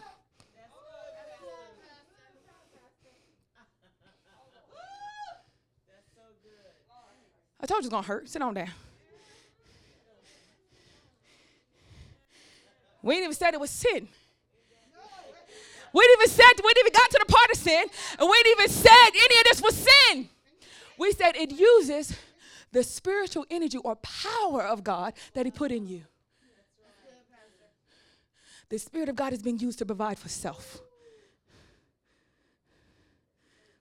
You've reasoned his mercy and his grace and his forgiveness. And you've reasoned his, his how he understands the heart and the soul. And you've re- and all the spirit of God that's been given to you in scripture and reasoning and understanding has all been used for one grand purpose and desire to minister to you for self.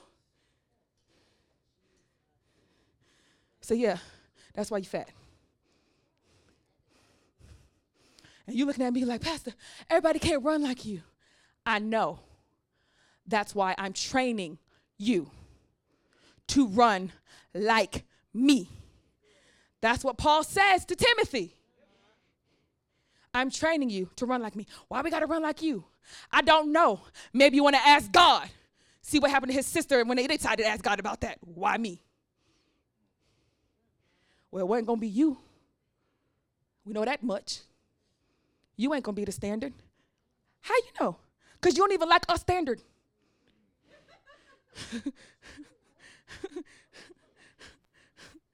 so we're never going to be you. Hello, somebody.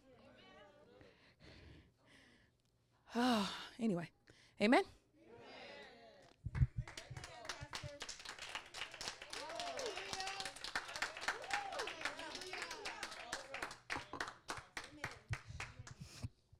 Let's talk about sin.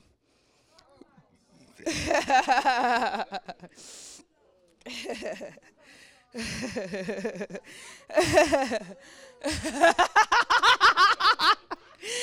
can't see Stefan's full face, but I could just see his eyes. He said, uh, let's, talk, let's talk about sin. That's what his eyes look like. Like, bruh, I can't even. I thought we was already on that part. That's okay. Stefan's eyes said what everybody huffed.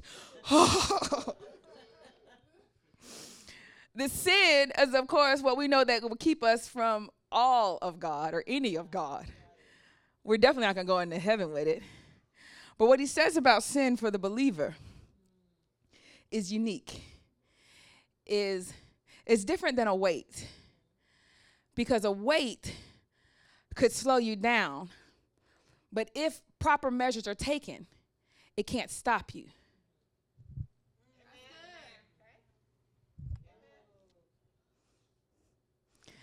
A weight can slow you down, but you can get to heaven with a weight. You want to ran a great race, but you can make it with a weight. Hmm? A sin the scriptures say, and lay aside every weight and sin that so easily besets you. And more specifically, let's look at what the sin does. And the sin which so easily ensnares us. Sin does not slow us down, it traps us. Sin doesn't slow us down, it traps us. For believers, when you decide to sin, and that's an oxymoron statement anyway, that a believer would decide to sin, but nevertheless, that's what y'all do. I'm dealing with the reality, not the theology. Okay? You're a believer and you decide to sin. It does not slow you down, it traps you. The idea of trapping isn't that it puts up a sign and you get to choose to stop. Trapping means that as you try to move forward, you cannot. This means, dear beloved, that sin that traps us, I'm trying to make it look trapped. Is it looking trapped yet? Okay. Entangled, okay? That the sin that traps us with a weight, I can move, but not in proportion to what's been put in me. So I may run the risk of not enduring.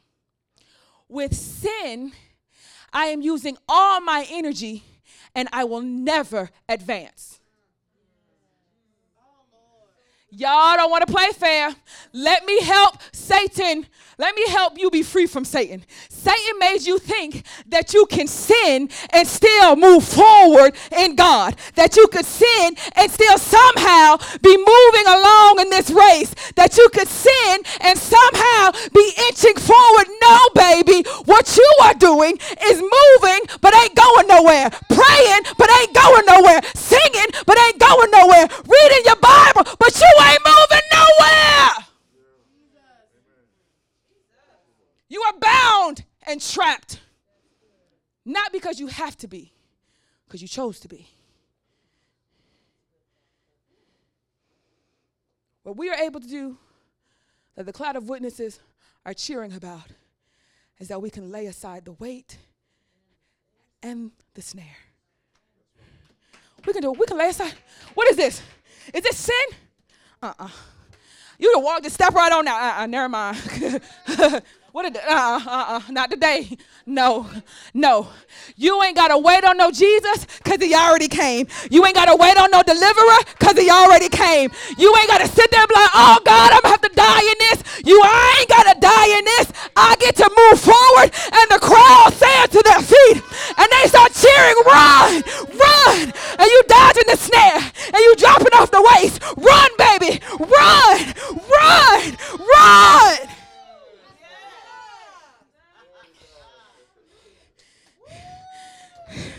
Saints in the cloud of, and the stadium is like, look at that. Sin, sin get you tangled up. And they be like, see, that happened to me one time. That happened to me. That happened to me. I was doing the same thing. I got entanglements. I got entanglement. That happened to me. And they be like, man, my my hero done, man. I was rooting for I was rooting for Stefan, man. He out. He out, he out, man. He got tangled up, man. That happened to me. Once you get tangled up, man, you can't get And all of a sudden, Stefan do this little number right here. They be like, oh, oh, oh, he's taking off. Oh, oh my God. And the crowd goes crazy. They never seen nothing like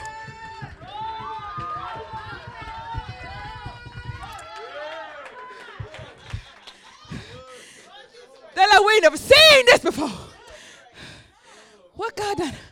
What God done did in these new folk? What God done did in these new believers?